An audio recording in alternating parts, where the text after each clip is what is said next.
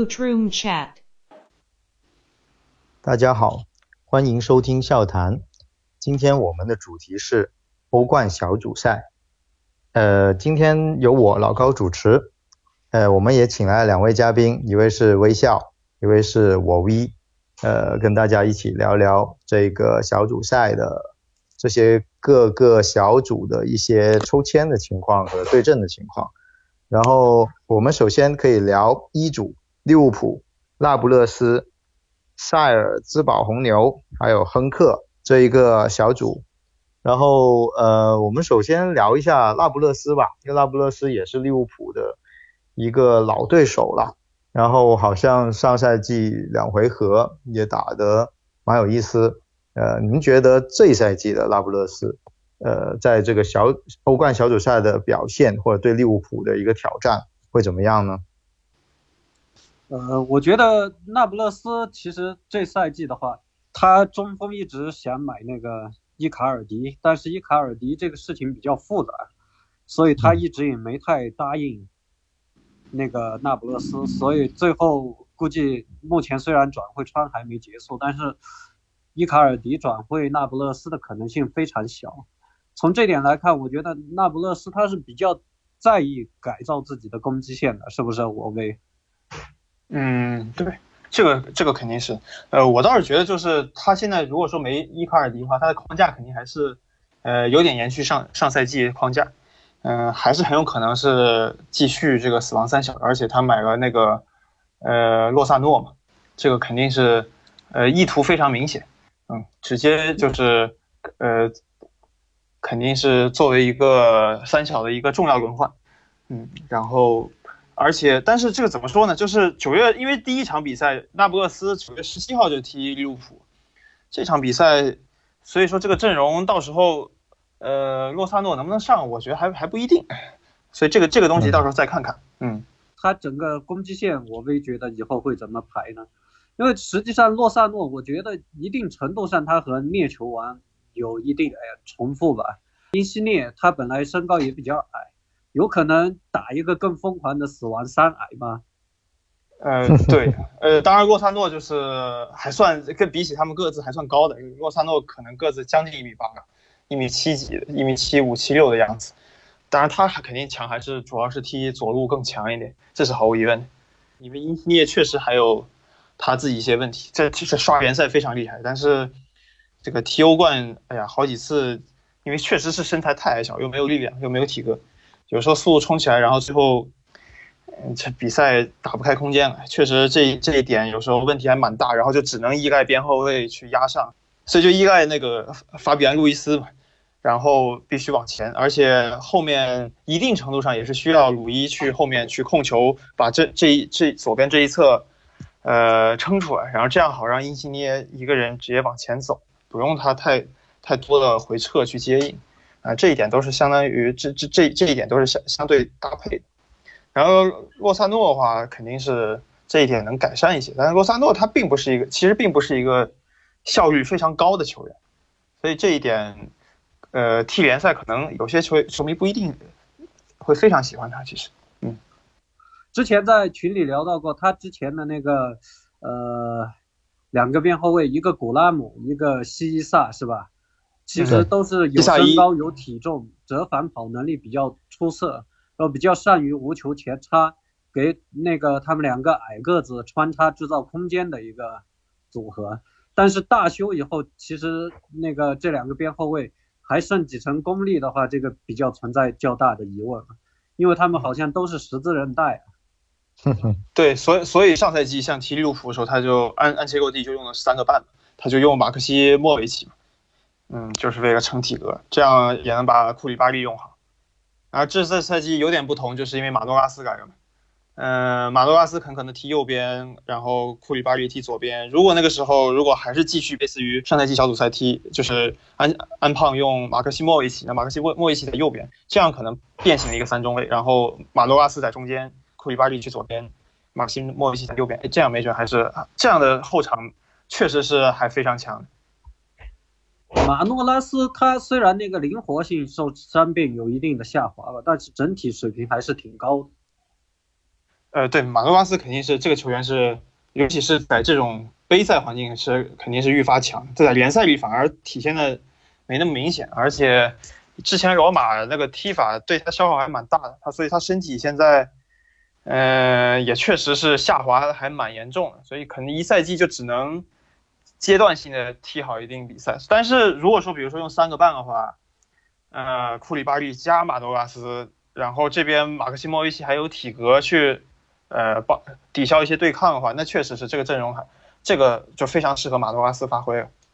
马诺拉斯，我主要感觉是他最近那个受伤多了以后，他整个做动作和灵活性感觉有一点下滑，但是在速度各方面还是能保证一个水准之上。他巅峰期就是速度特别优秀的一个中后卫。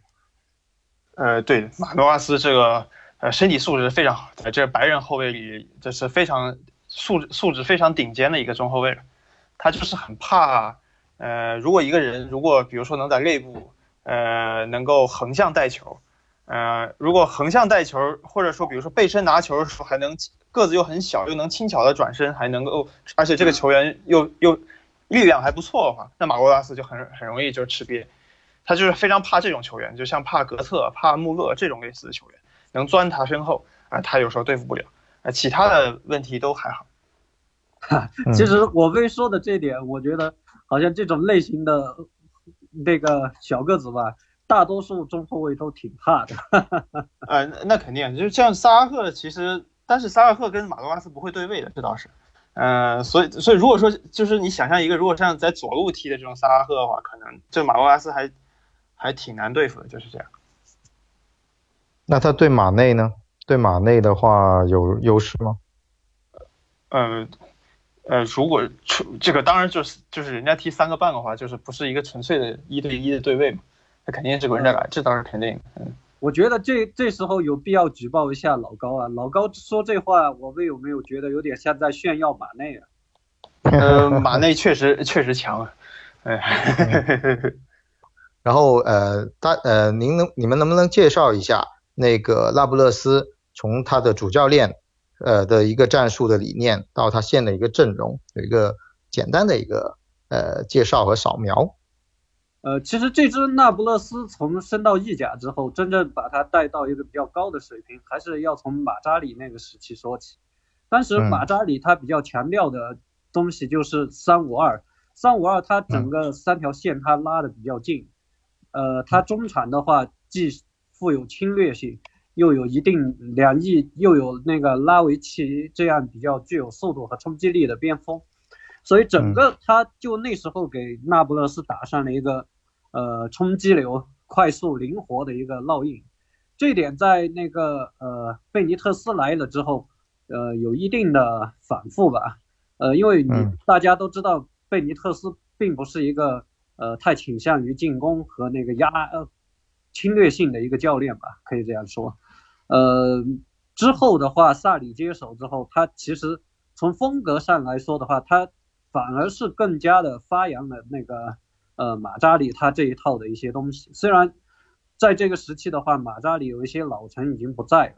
但是实际上这个风格，我觉得从某种程度上来说还是恢恢复了一部分吧。呃，其实安切洛蒂入手以后，他还是呃在往那个。之前这个快速灵活冲击的这个打法上靠，因为安切洛蒂他总体来说他水平最高的一点不是说他把整个球队革命怎么怎么样，安切洛蒂最厉害的一点还是看菜下饭，他比较能找到球队的既定的一些风格，并且把它进行一部分的修正吧，可以这样说。嗯。那你觉得这个这一支拉布勒斯的一个核心球员是哪一位或哪几位呢？呃，我觉得要说真正最关键的球员，那没得说，绝对是莫腾斯啊。嗯，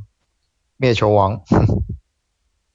后场的话，那既然引入了马诺拉斯，那肯定就是马诺拉斯。实际上，这个价格买到马诺拉斯，作为利物浦球迷，我觉得还是觉得挺不错的吧。很眼红是吧？对对，呃，拉布勒斯的中场，你们觉得对比利物浦的中场怎么样呢？因为像杰林斯基啊，呃，这呃卡列洪啊，这几位可能也是名将啊，还有鲁伊。呃，其实那不勒斯的中场总体来说，哈姆西克走了以后，呃，可能在一些过渡球和直接攻击力上有一定的呃下滑吧。可能哈姆西克本身年纪也大了，但是他整个中场的特点是非常清晰的。呃，杰林斯基的话，他其实从在那个恩波利开始，他就是一个。呃，脚下比较快，能快速处理球，但是精度稍微欠缺一点的一个球员。他左右脚都能打，但是总体来说，他并没有达到当年哈姆西克巅峰期那个水平吧。呃，另外一个的话，想说一下的就是阿兰。呃，我记得老高应该很早就听我聊过阿兰。阿兰是一个非常有特点的球员，虽然个子矮，但是体魄非常优秀，而且他整个。盘带技术是非常好的，唯一影响他更上一个台阶的因素就是他实际上传球和直塞，包括那个呃远射这一块的话，他没有个太大的进步。从他的盘带技术来说的话，另外一点就是他整个中场调度和组织的水平吧，也没达到一个更好的预期吧。因为你按照他的身体素质和脚下，包括灵活性。呃，脚下的步频这些东西的话，你你可以指望他做的更多，但是显然，我觉得阿兰是没有完全达到大家的预期。主要是我是觉得，就是哈姆西克之于那不勒斯，就相当于一个队魂的角色，所以相当于哈姆西克出走中超，这个球队相当于是一定程度上是，呃，他球队的最灵魂的人物出走了，所以这个球去年因为在那个欧洲八杯踢，他踢过萨尔斯堡。红牛嘛，然后就，呃，那场比赛，第二场比赛其实踢得非常艰难，然后之后又是踢阿森纳，然后被阿森纳淘汰。但其实就是感觉，如果说是小组赛那种状态的话，可能就是不至于他最后相相当于输输给，呃，输阿森纳输成那个样子。嗯，这个球队有感觉就像有点丢个魂的一样的感觉。那这赛季很难讲，包括这一点来说，因为尤其是这种杯赛，这种球队。最关键的精神支支柱还，我觉得还是还是一个非常重要的一个因素，嗯，但哈姆西克这个角色肯定是现在是没有人代替的。从这个方面上来说，嗯，呃，其实我为我觉得那不勒斯他是需要一定程度的重建的，啊，那是肯定的，就是包括阿兰其实都已经二十八九岁了，嗯，其实你你看，就我们刚才最早聊到的马扎里那批人，其实到这个阶段应该已经都差不多要退役了，是吧？对，就是呃，莫腾斯应该都已经三十二岁了。对，所以那个呃，其实呃赛季前赛的时候，那不勒斯对利物浦是打了个三比零。呃，我感觉啊，安切洛蒂可能不知道是因为伊斯坦布尔那一年对利物浦有一个仇恨或阴影啊，反正他在那不勒斯对阵利物浦一般都打得挺认真的，都挺有上佳的一些布阵和发挥。那你们看这一场比赛？他们俩的交锋两回合了，小组赛，你们觉得他们呃预测一下会怎么样的一个态势，或谁会更占优势呢？呃，我觉得那不勒斯其实呃总的来说吧，他的风格还是以一个攻击型打法为主。就比如说上个赛季两个回合打利物浦，其实那不勒斯都挺有侵略性吧，进攻这一块也给利物浦很大很大的压力。其实利物浦小组赛出不出线也就那么一线之间，是吧？嗯嗯，对，上赛季相当于是这这一点的确是这样，而且，嗯，这个也确实是有运气成分纳波斯这个，而且这因为这这赛季有一点很特殊，就是纳波斯和利物浦，呃，首先是纳波斯主场踢利物浦，而且是九月十七号，很快就就要踢了。呃，当然是双方球队会受第一波的这个国家队比赛日的影响，但是那不勒斯应该受到的冲击稍微小一点。这个主场这场肯定是不太好说，呃，这场对于利物浦来说肯定不是很好踢的。一方面是赛季初期，利物浦现在也在慢慢调整状态，嗯，这个科沃普球队肯定是这个状态也是慢慢往后。他的优势才越来越体现出来。现在小组赛，而且球队投入度也不会那么大，而且踢完那不勒斯，我记得切尔那个利物浦还要客场踢切尔西，嗯，这场估计也会分点心啊。嗯嗯，这场那个肯定不会好打的，因为这个呃不光是因为是一方面是死亡三角，你不管说是洛萨诺上不上，就是那不勒斯肯定会想办法去不断的去穿插去钻利物浦的身后，嗯嗯，这一点其实很可能就是利物浦现在后防线为数不多比较惧怕的点，嗯，比如说一个人从呃范泰克的左侧身后去钻钻到马蒂普。的，这一边从身后这么去钻过来，呃，这然后有个人这时候塞直塞，这个时候就很容易出问题。呃，其实这点我觉得倒还好啊，因为利物浦现在不怕对手和自己打对攻，是吧？因为毕竟一前一后优势还是挺大的，但是特别怕打那种中场拉锯战，需要组织、需要创造力的这种比赛。利物浦一旦慢下来打拉锯战，那机械刻板的传中就来了。那比赛既难看又难踢啊！那如果如果那不勒斯摆三个半，那肯定是摆明着不会让这比赛，肯定会很多很多时候是打碎着打的，这是肯定。这一毕竟是意大利球队，安切洛蒂，尤其是安切洛蒂，这是这是这是肯定的。对，他肯定会。我其实比较喜欢那种互捅的节奏啊，反正大家都打得满脸血是吧？最后利物浦获胜，就像打切尔西那场一样是吧？呃，对对对，呃，那如果那呃，如果那如果那个兰兰帕德，那肯定是算是利物浦一个，尤其在联赛要再相遇的话，肯定会是还蛮蛮喜欢的一个对手。嗯，不过确实这样说的话，拉布勒斯还有安切洛蒂的风格，其实有一点点克制现在的利物浦。当然，从整体实力来说，利物浦应该还是占优的。但第一第一回合是。呃，利物浦客场，那不勒斯主场，那看来这一场比赛应该是比较艰难或者比较精彩的一场比赛。嗯，那那我们这个呃，那不勒斯先聊到这儿，然后下面我们聊一下另外一个对手，切利物浦和那不勒斯的另外一个对手，萨尔斯堡红牛。呃，这里呢，这个球队还有包括恩克，其实都算大家对大家来说都算是个冷门球队了。然后我们之前呢也请到了冷门球队的专家，这个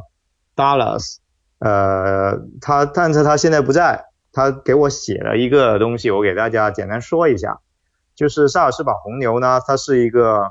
澳超的一个巨人呐，因为这个联赛也比较缺乏竞争力，呃，对手也没什么威胁了，所以他现在在澳超红牛已经是一骑绝尘了。所以他可以专心的攻克欧洲赛场。虽然来自第二梯队的联赛，但是爱之堡在那个欧冠和欧联赛场呢，也经常有闪光。他们呢有几个大将这赛季出走了，比如说达布尔、施拉格、莱纳、沃尔夫这些大将。呃，但是呢，球队的总体结构没有被拆散，也不存在什么星源磨合的问题。联赛五场，红牛已经打进了二十一球。其中哈兰德有七球，他们呢还有两个东亚球员，呃，一个是南野拓实三球二助攻，黄喜灿三球五助攻，还有十八岁的匈牙利小将硕博斯洛伊也刷了三个助攻，都是在他们联赛就随便刷刷数据的。而这个呃球这个球队呢，他们平均年龄呢才二十三点六岁，算是一个青年军团。呃，因为而且他们这一场比赛啊，就这一次欧冠的小组赛，他们面对的是范戴克、马洛拉斯、库里巴利、梅内特等这些这样强大的后防线，所以肯定不会那么能刷。他们一般的阵型呢，一般是使用呃四二二二双前锋的阵型，因为他们这个球队阵容的那个攻击手比较多，呃，中场两人呢一般是兼顾串联和防守。关键人物有一个，呃，叫哈兰德。如果大家玩 FM 呢，可能会对他比较熟。他是前曼城中场阿尔夫哈兰德的儿子。然后，呃，整个欧洲豪门呐都盯着这个小鲜肉。波兰世青赛，这个哈兰德一个人就进了九球，被誉为挪威崛起的一个希望。他的身材高大，对抗能力比较强。呃，对球的处理呢，稍稍微有点稚嫩，可以看出进步空间很大。这是面对这个利物浦这样的一个欧冠卫冕冠军，还有意甲这样的一个亚军，也是一个比较大的一个舞台，我们可以观察一下。这个哈兰德的一个表演。另外呢，还要说一下呢，这两位两位这个东亚双星，呃，一个是黄喜灿，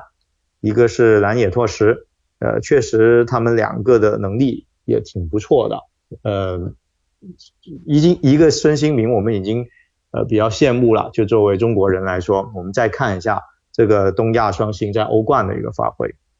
同时呢，呃，队内还有一个比较知名的球队转会过来的一个球员叫博内德。是从巴黎之友转会过来的，因为在巴黎肯定是混不下去的嘛，群星熠熠，所以他们他来到了萨尔兹堡，也算是一个不错的选择。呃，初来乍到便担任主力中场搭档老将的尤鲁佐维奇的一个搭档，这也看出球队对他的期待也挺高的。然后他的实力呢，呃，预计是能拿下亨克的，所以他会不会对前两名，呃，利物浦。利物浦和那不勒斯这两位大热门，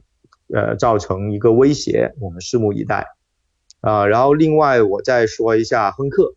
亨克呢，呃，这个名字啊，很多利物浦球迷觉得亨德森就别上了，啊，这这个有有这个梗在里面。亨克算是呃这个欧冠里面的一个鱼腩球队了，比起萨尔斯堡红牛呢，欧冠之路呢还是困难重重的。然后呃，他们现在呃。失去了远走英超的前场突击手特罗萨德和加盟亚特兰大的中场核心马利诺夫斯基，以及后防大将艾多，就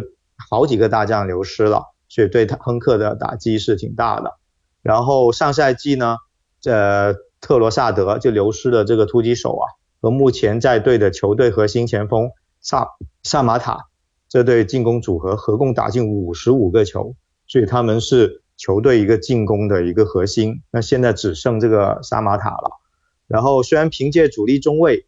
德瓦斯的头顶脚踢，他们拿下了梅赫伦，夺得了比利时的一个超级杯啊，但是呢，他们现在的打法上面还有呃一些防守上面也不会是有太亮眼的一些呃闪光点。同时呢，他们。亨克亨亨克的攻击手现在比较缺乏，虽然现在有一位号称啊是赫尔巴千山的马拉多纳之子亚尼斯哈吉，他加盟了，补充了前场的攻击力，但主体主踢前腰的他能不能代替离队的这么一个马利洛夫斯基还有待检验。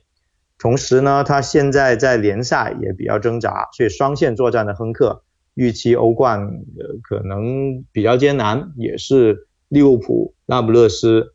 不容失分的一个抢分的一个好对手。呃，他一般是用四三三阵型，呃，有时候会切到四二三幺，关键人物就是萨马塔这个主力前锋，冲击力比较强。呃，对对，范戴克他们会不会形成冲击，我们有待考证。另外还有一个布莱恩海宁。是比利时 U 二十一的青年队主力，呃，也是亨克青训产品的一个优秀代表。呃，作为一个亨克的中场大脑呢，目前联赛出场五次，助攻两次。呃，负他现在主要的能力还是负责调度，技术比较细腻，也可以加以关注。这是呃这个 Dallas 他给我的提供的两个算是弱旅的一些资料。那看来，说实话，利物浦在和那不勒斯这一次的那个抽签算是好签，因为他们就如果两呃小组赛头两名出线的话，他们的压力相对会小一点。当然，红牛本身的实力也不算太差，而且刚才也说啊，他是单线，算是可以可以专注于这个欧冠赛场的，所以他会不会带来一些惊喜，我们也拭目以待。啊，另外，呃，我这边就介绍完了。另外两位看有没有什么要补充的？就这对于这一小组，补充应该就不补了。这个，嗯嗯，红牛红牛变化还蛮大的，其实，因为他阵容变化。那个谁，黄喜灿上赛季是在德乙踢的，然后踢的其实不太好。对，因为我看了两场这个汉堡比赛，踢的确实不太好。然后哈兰德，因为我没看过，但是他是个高中锋啊，所以这可以长时间关注一下。嗯，对，哈兰德可以看一看。好啊，那我们这个一组的呃这个小组赛的一个情况，我们就介绍到这里了。那谢谢大家收听，我们下次再见。